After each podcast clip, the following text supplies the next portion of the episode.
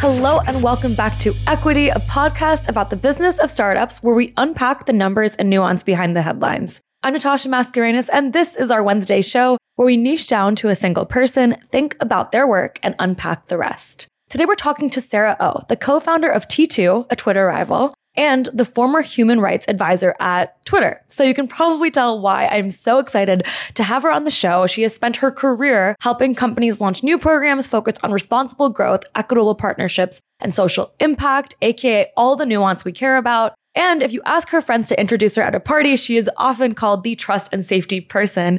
Sarah, oh, welcome to the show. Thank you so much. I'm so happy to be here. I just realized that rhymed. Sarah, oh, welcome to the show. I feel like this means you have to have a podcast. well, are you a podcast person? I love listening to podcasts. I'll leave podcasting to experts like you. I mean, it was weird. And I can say this now because it's been a few years since I've been on equity, but I actually didn't listen to podcasts until I was on the show. And then I was like, what do people do? Like, how are you supposed to talk on here? It just felt easier to not know how good other podcasts sound just to learn as I go. Thank you so much for joining the show. I mean, I know we talked a little bit about what we want to get into, but for all the listeners catching up, we're going to talk about Sarah's background, the role of trust and safety, going from Twitter to building a Twitter rival, and then also just this idea of trying to capitalize on this idea of safety and stability from day one when building a social media platform. If we have time, we'll get into how generative AI and compliment oriented apps fit into trust and safety, because why not? But Sarah, I really want to start with this idea of you being a very seasoned tech entrepreneur, but actually starting outside of tech to begin with. So let's start there. Tell us about kind of the beginning of your career in this world. Sure. Yeah. I mean, I've been working in the industry for the last several years, helping companies build and grow responsibly. But a lot of my work in the first you know decade of my career has really been focused on violence prevention and social cohesion talking to groups about when they feel safe or not safe and triggers for potential conflict. And i've carried that work into tech. And so it's really largely by accident that i feel like i'm talking to product managers about new product features and doing user research on new tech products that are going out. I think you mentioned that you had spent time in the international development world. And I would love for you to kind of paint a picture on what that even looked like or the conversations you were having. When I hear violence prevention, I think it can mean so many things. So, yeah, tell me more about that time. Yeah, I mean, most recently, I guess before I moved to the Valley, I moved to Myanmar. The country was just coming online. This is a country in Southeast Asia that borders India and, and Thailand. And I was trying to understand what the biggest issues were on the ground. And as the country was coming online,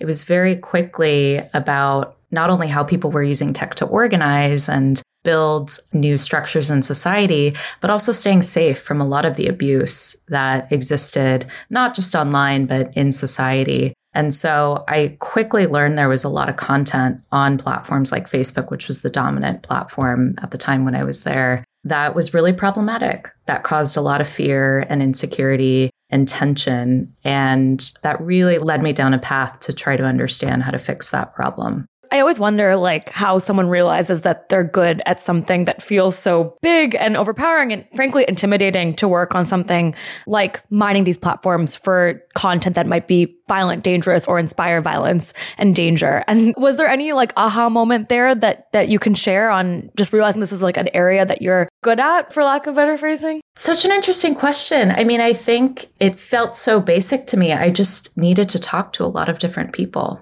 And I've always been interested in talking to people who are like me, who are different from me, who have different opinions. And so my first year in Yangon was really talking to people about their experience with tech. Sometimes it's a very scary conversation to have because it gets into who you are or your identity or who you might be afraid of. But uh, for me, it was, yeah, I guess it, I'm realizing now it was just a very fundamental thing that has always been important to me, figuring out how to talk to people about important things. And in the particular context I've worked in, including in Myanmar, some of the stuff is really hard to talk about. It's really hard to talk about things like abuse and harassment and being scared online, but let alone, right, in, in the community that you live in, how you feel about your neighbor. And so those skills I feel like I honed in on in all the research that I've done in the NGOs that I've worked at, and I use them every day in the work that I do in tech. That's great. And I want to hear kind of how you go from working at an NGO to your first day at Facebook. Now, Meta, you were a program manager lead for strategic response, which basically you led a crisis response team focused on human rights and international integrity. What about your experience kind of blended with tech versus what kind of contrast and what surprised you? Yeah, it's it's related. It was problem solving. Yeah. I was recruited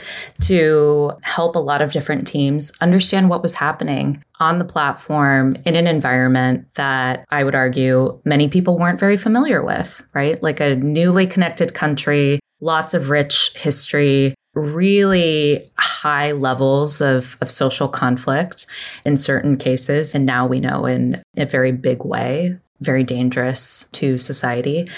And that's kind of how I would distill it. I went in with a lot of questions, with a lot of curiosity, and used all my tools in talking to people about challenging topics to come up with both like a deep mapping of what was happening and then a process for consulting people about what we should do about some of these problems. So the first thing that I learned with a team of people was that we weren't detecting a lot of content in Burmese in Myanmar, which meant all the beautiful AI models, all the like really robust systems that were designed to pick up something that might be bad or problematic weren't working at full capacity.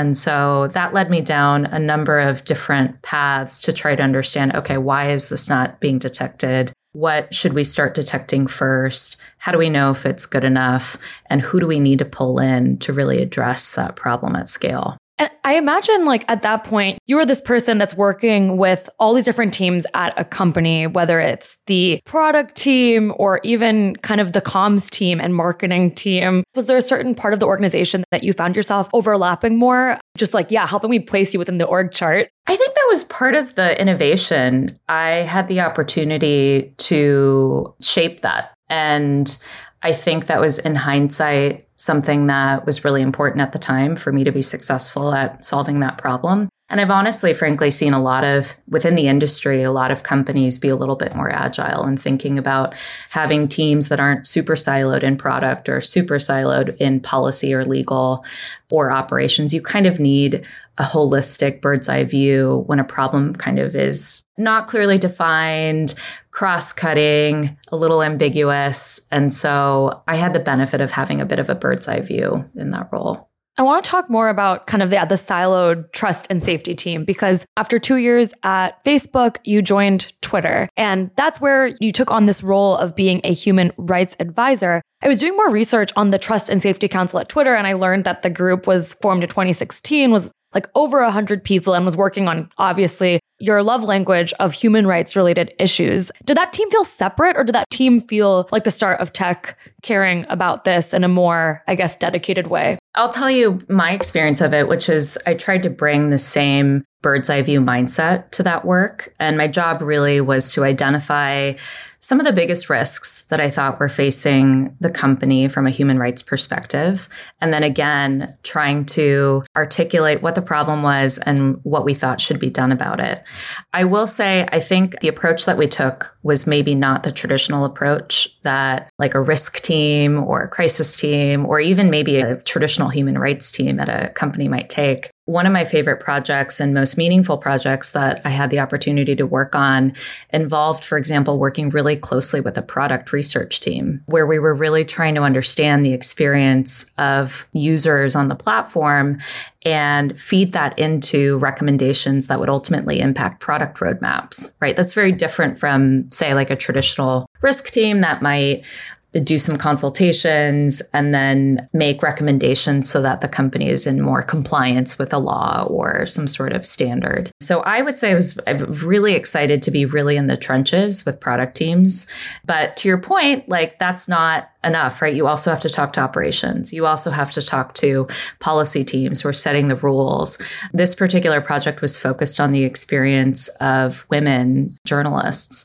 And so you can imagine, even if you have the best new feature that does the thing that everyone wants, you're going to need guidelines and then enforcement and people actually proactively trying to help ensure that enforcement decisions are done consistently. So I increasingly think about this work as being much more holistic than I think I've seen it be done within big companies in the past super interesting and there's so much to talk about about the harassment and targeted hate that women journalists unfortunately experience on Twitter and social media platforms. And I think the average person when they hear trust and safety they think okay this person is going to make sure that if someone is trying to dox me those tweets will get deleted or it'll be easier to help block spam and hate at large. It sounds like it was a little more complicated than that like you said more holistic. What else are people missing when they think about trust and safety and kind of like the role you had I love that question. I did a little bit of research once when people started calling me the trust and safety person. At its origin, it was the most simple idea of hearing the user on the other side. Like these really early message boards where people would just message in or email a support box and just say, Hey, I'm having this problem or like this thing is going on. That's to me the essence of, of this work is learning from the person on the other side of this product or service uh, something about their experience that you need to know about, either to take some action on or address. Somehow that has become really, really, really challenging. I mean, take reporting. This is a classic challenge that I hear about from all the different communities that I've had the opportunity to learn from over the last several years. In a lot of cases, most people feel like reporting doesn't work. And so this idea of just getting your experience across to the people who need to know about it has suddenly become so challenging, so complicated, so hard. And so I think people don't realize sometimes how hard it is to get that signal from users or to understand what someone might be going through. And of course, if you're on the other end of it, you're so frustrated. You're having a terrible experience. It's unthinkable that it's not known or worse, like not being acted on. Right. And so I would say like the outcome of all this is that you have a pretty low trust environment to have a lot of these conversations. And I think there's so much work to be done to start hearing users better and more efficiently and then rebuilding that trust.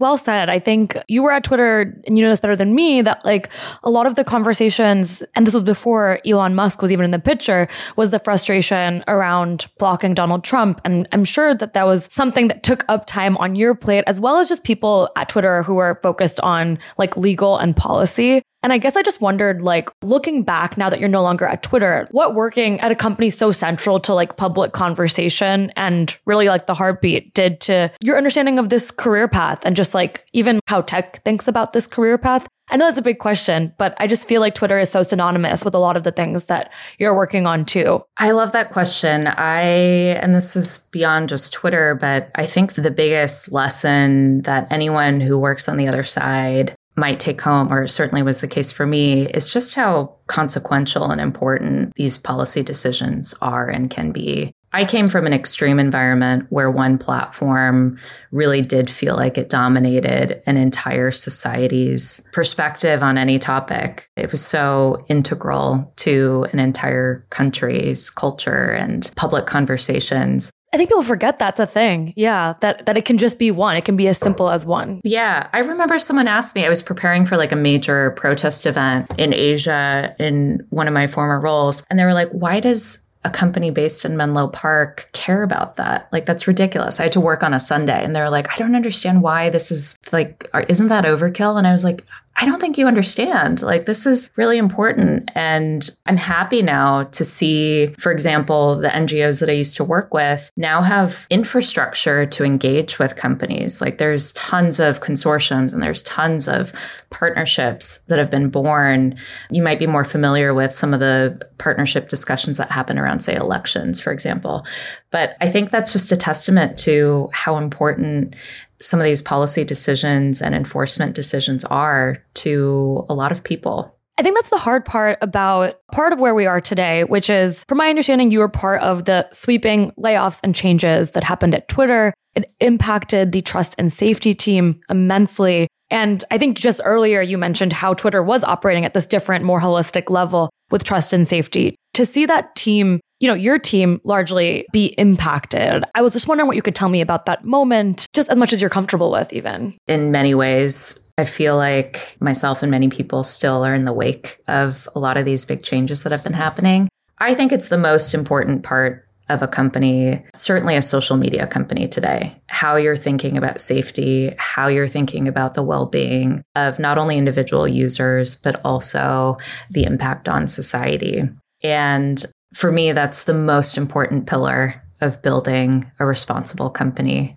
And so you can imagine having that be wiped out or implicated or even moved farther down on the list in any situation really feels short sighted and it's a huge loss it's like the headline kind of speaks for itself in a lot of ways. It's not a huge stretch to see how a trust and safety team being impacted impacts trust and safety on a platform. At the same time, like, can we go as far to say that Twitter isn't as safe as it used to be? I know that there was a lot of conversations around people leaving. I'm struggling with this too because I haven't found an alternative. We'll get to your alternative soon. But I'm sure people listening are thinking about this and are like, should I be getting off Twitter? Is this not good just for my mental health, but also like my safety? What do you say to those people? Because I'm sure even your friends or your colleagues or you yourself are thinking about how Twitter should be part of their life today. Yeah. I mean, a lot of, I hear a lot of people talking about the Twitter that first captivated millions of users a decade ago by offering a place for real conversations, simple tools. And that's really been my motivation and my entry point into this conversation is trying to uh, think about and reimagine what going back to you know, people always talk about the public square, but a place that's like simple, elegant, hospitable, sustainable. There's so much to love about early Twitter. And that, I think that was true across a lot of different communities. And that's really what I think there's an enormous sense of loss and grief around. But, you know, I'm, I'm biased, but like I'm excited and really dedicated to the idea of trying to be part of a movement to bring that experience back. Yeah, well, let's talk about that. So, you are the co founder of T2, like I said, and you are trying to recreate the internet's public square with a commitment to safety and civility from day one. So, I totally see where you fit in there. I first heard about T2 when I was actually following Gabor's tweets and just like kind of live reacting to that moment of Twitter falling apart. And I have to know, were you watching those tweets as well, being like, I think this guy is onto something? How did you even get introduced to T2? I got the IRL version of those tweets. Know, oh, I, I, every time I would see Gabor, he would be sharing a new snippet. And I love the building out in the open approach. And yeah, it's infectious, right? Like to hark back to our earlier conversation, I was nostalgic for early Twitter. And when I started hearing about his ideas for how he might recreate that or built a team to recreate that it was it was so compelling. And i'm sure a part of you was like okay i'm leaving this storm of a company. Do i immediately join a rival? Do i go somewhere else? Like how did you know that it made sense to join t2 beyond the principles just like even like the faith that you had in joining a twitter rival? Yeah yeah. I have spent so much time on the very, very, very downstream side of problems. You know, thinking about what happens when a viral piece of content leads to a mob outbreak, some of the harassment and safety abuses that I worked on. It was always my dream to work upstream. If you had told me, I actually, a friend told me recently that I told him once that if there was ever a moment where I could work on trust and safety and have it be a core part of the value proposition of a company, I would, I would do it in a heartbeat. And so when that opportunity came up, it I didn't have to think twice about it. Yeah, like here it is. What can you tell us about what T2 looks like and feels like today? From my understanding, it wants to be really similar to the good parts of Twitter, but it is also in this very early stage closed alpha. I mean, you can check it out on t2.social. You can see a logged out version of the homepage. You're exactly right. Like, we're focusing on the fundamentals. You're not going to see anything that perhaps you haven't really seen before. But I will say, just again to call out, we are hoping to innovate in one really big way by having trust and safety be a defining pillar of the platform from the very, very, very beginning. Right now, we're just focused on building the space out. So I love architecture, and we've been talking a lot about T2 potentially as a physical space, or we think about it like a physical space. So, you know, in any space, first you have the architects and, and the masons come. And if you don't have stability or functionality, it's really not going to last and hold up. So that's really where we are right now at the, the kind of a ground level, building brick by brick very quickly and early because of a lot of the reasons we just talked about. We really want to establish safety measures, good lighting, right? Access to help. We want to cultivate stewardship. There's so much that we've learned from all this great social science research that now exists that didn't exist, you know, five to 10 years ago about how to set good norms and set up rules, yeah. pick up trash. You know, I could keep going on with this metaphor. I love it. Well, I, my immediate question was like, okay, what does good lighting look like in a product sense? I mean, I think providing a really clear idea of what the rules are is really important to us. I know from the past that sometimes people don't know what what is acceptable and what's not or when they can report something or not. So I think from a very early point in time making that super clear and upfront and then showing that the community doesn't tolerate certain types of behavior or that certain types of content will be acted on is really important to get right from the beginning. I'm going to ask a question that I'm sure is on everyone's mind, which is like so many companies have launched, maybe not as explicitly as T2, to be fair, but telling them that things are going to be different this time. Like we're going to focus on having clearer guidelines. I think about even Clubhouse and kind of like the hope around Clubhouse when it first started. And is there anything you can share that I guess like helps people trust your focus on trust and safety? Because I think there's a lot of like broken promises and trust issues. Oh my God, how many times can I say trust in one question? Um, in, in this world, what do you think is going to be different? That's such a great question. And really, it'll be up to our users and community to be the ultimate arbiter of, of where we fall on that. But I will say we're investing a lot in processes up front. So, for example, the biggest thing that I've learned in, in the work that I've done is how important it is to consult communities that are impacted by things like certain policies. There's a lot that we know about gaps in trust and safety in the industry, whether it's data sets that we need or models that need to be built or certain standards that need to exist for models, right? There's yeah. I have a whole laundry list of things that I wish I had in my previous roles that just didn't exist. We're now at a place where we can have those conversations and we will be at T2 be building those and integrating those into how we build out our content governance systems our enforcement processes, all the tooling, right? It's like the most unsexy thing ever, but I get so excited talking about. Oh my gosh. Well, I'm sure it's a huge change too. You tell me from working at a big company, which I assume takes longer to make decisions at than a very small startup. Like, what are capabilities you can do at T2 that you could have never dreamed to do at Twitter or Meta? Well, you can move very fast. You can move incredibly fast. So if there's alignment on, hey, we need this tool to have a great UI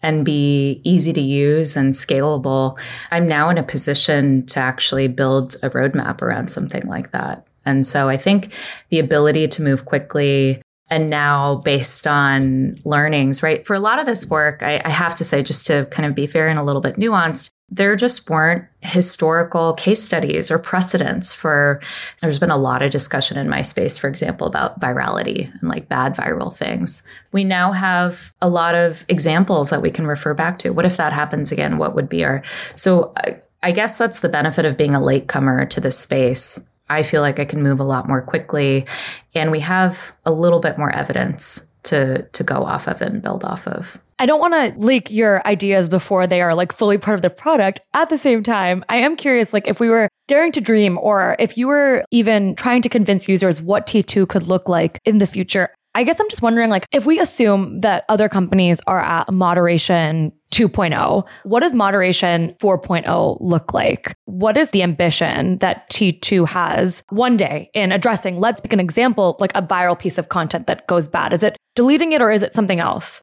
I mean, I would challenge us to think way more holistically about that problem. Again, trust and safety used to be a pillar, a specific thing that a specific team would focus on and kind of come up with a, maybe a single roadmap for, right? This is the trust and safety plan. We are excited to challenge that notion in thinking about every single product feature, every single thing that might be on T2 as a potential trust and safety feature. And so suddenly, right, everything has the potential to contribute to higher quality conversation, a higher quality experience, or detract from that. And you can think about all the signals that there might be that we could learn from. So I, for me, like trust and safety 3.0 is really what could be achieved by thinking about something like trust and safety holistically and wholly integrated with the product development process as an outsider, I'm like even overwhelmed with how much that could open up. Even as a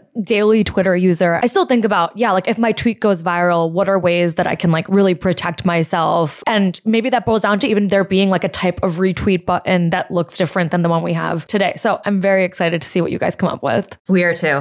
yeah. And there's lots of great examples in the industry. People are experimenting with that, right? There are things now some platforms have to address exactly what you're talking about. Before we jump into some of the other trends I've been thinking about and wanted to get your take on, one thing has been bugging me, which is does Twitter care that you're building a Twitter rival? I mean, T2 obviously a little on the nose with the name.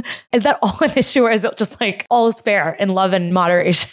I mean, we're just so focused on building a great product and reaching out to our community that we're yeah we kind of have a laser focused roadmap on us. Unbothered is what it sounds like. Yeah you uh, c- come back to us on that one. But yeah right now we're just so focused on on getting our product out there. And is there any timeline around public access or even a final name? I love t2 by the way whatever that vote counts for but i don't know if that's gonna stick because it sounds like there's another one coming. No that's the constant tension right? Wanting to get things in a place where we feel good about it but also being excited to let people in and get a sneak peek and this idea of building with our community is really important. So getting early feedback is important. So we're really, really hopeful that we'll be able to slowly let people on soon. But again, like we want to be deliberate. We want to start small.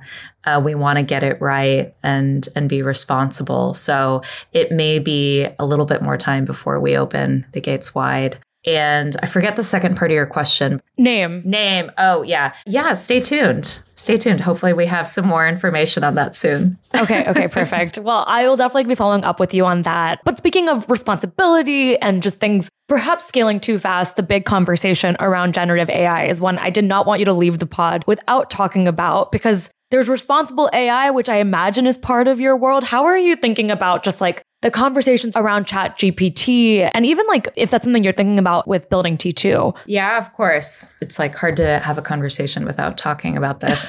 I, I love that you mentioned responsible AI because there's so much great work that ethicists and technologists and a lot of you know people who have nothing to do with technology have done already in the responsible AI space. So I continue to learn so much from those conversations and think there's really really good roadmaps.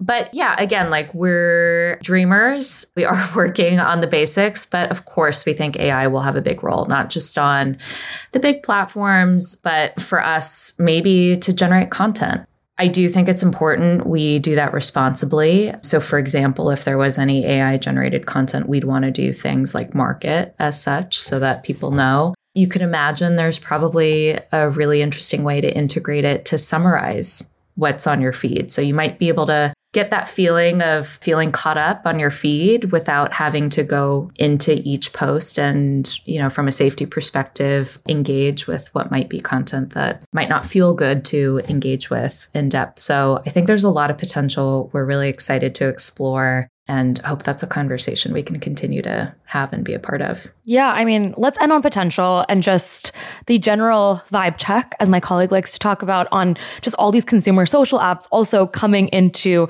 the fray right now, whether it's a competitor to you guys or just, you know, Gas got acquired by Discord just days ago. What's your take on just seeing this new wave of consumer social apps? Does it feel like an optimistic time? Does it feel like a reckless time? I don't know how to make sense of it. I think that's a good way to put it, right? So much is happening at the same time in this industry. We're just excited to be in this space. You know, it feels like a gift to be able to think about these questions every day. You know, how, how can we create this experience for users? What do they need? How do we do things differently? How do we innovate on some of the basics? So I feel so excited and so nourished by a lot of this work right now. And I'm glad that there's a lot of momentum, velocity, and feels like a wider conversation around what this could look and feel like. I'm so glad, like I said before, that the show gets to have you because it's clearly never been a more important time to be talking about these things. And clearly, your job role and you are needed more than ever before. So, thank you again for joining Equity. I always like to end with lightning round questions, and I always struggle to not respond to them. But because it's a lightning round, I'm gonna just be quiet after I ask my questions. So, are you ready to jump into the first one? I'm ready. Okay, perfect. Number one, if you weren't a co founder, what would you want to be? A marine biologist. I love whales and just went on a trip where I saw a whale breach and jump out of the sky. And I was like, why am I not doing this every day of the year? what a way to start 2023. that is amazing. I guess next question is what do you want to see change in 2023's tech landscape? I mean, I'm a broken record on this. I'd love to see more nuanced conversations about the things that we need, the gaps that we have, not being straight out of the gate to have an opinion on whether an issue is X or Y. I'd love to see us have more non binary conversations about some of the most important issues in tech policy. What is the worst advice you've ever gotten? This can be personal or professional or both. We've been going before we're ready. And for a long time, you know, I've I, I was once told, do more prep, be more prepared, wait a little, and I think yeah. that that's been terrible advice. Yeah, I have so much to say there, but I'll shut up. I'll end on a positive note and I'll say, what is the best advice that you've ever gotten? Work with good people, follow people. And um, i I feel like that has continued to lead me to good places. Hell yeah. Thank you again, Sarah, for joining the pod. Tell people where they can follow you and your work and everything that they want to hear now about T2. Amazing. Our website is t2.social. For anyone who's interested in taking T2 for a whirl, you can sign up on our wait list. And I'm at Sarah on the platform. And so I'll be posting updates there. Awesome. All right. Well, I will chat with you soon. Thanks again for stopping by the show. And everyone else, we will chat on Friday. This news week is already looking to be super busy. So get prepared. Equity Wednesdays are hosted by myself, TechCrunch senior reporter Natasha Mascarenhas. We're produced by Theresa Loconsolo with editing by Kel Keller. Bryce Durbin is our illustrator, Alyssa Stringer leads audience development, and Henry Pickavet manages TechCrunch audio products. Thank you so much for listening, and we'll be back next week.